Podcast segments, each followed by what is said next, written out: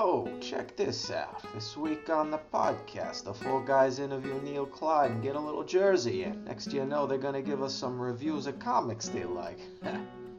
Rusty's gonna give us a little bit of what's in the news.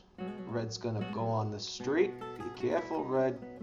Nova's gonna tell us about this week in the comics. Tap's gonna give us the roundtable. And finally, Red's gonna give us those weekly releases for the week of June 15th. Hey, you check this out. Marvel's starting another Civil War. And Tony, you check this out. DC Rebirth.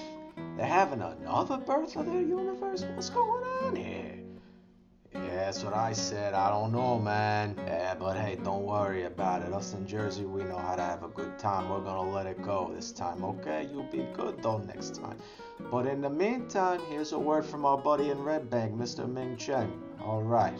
Hello, everybody. This is Ming Chen from AMC's Comic Book Men, and my favorite podcast is Four Guys in a Comic.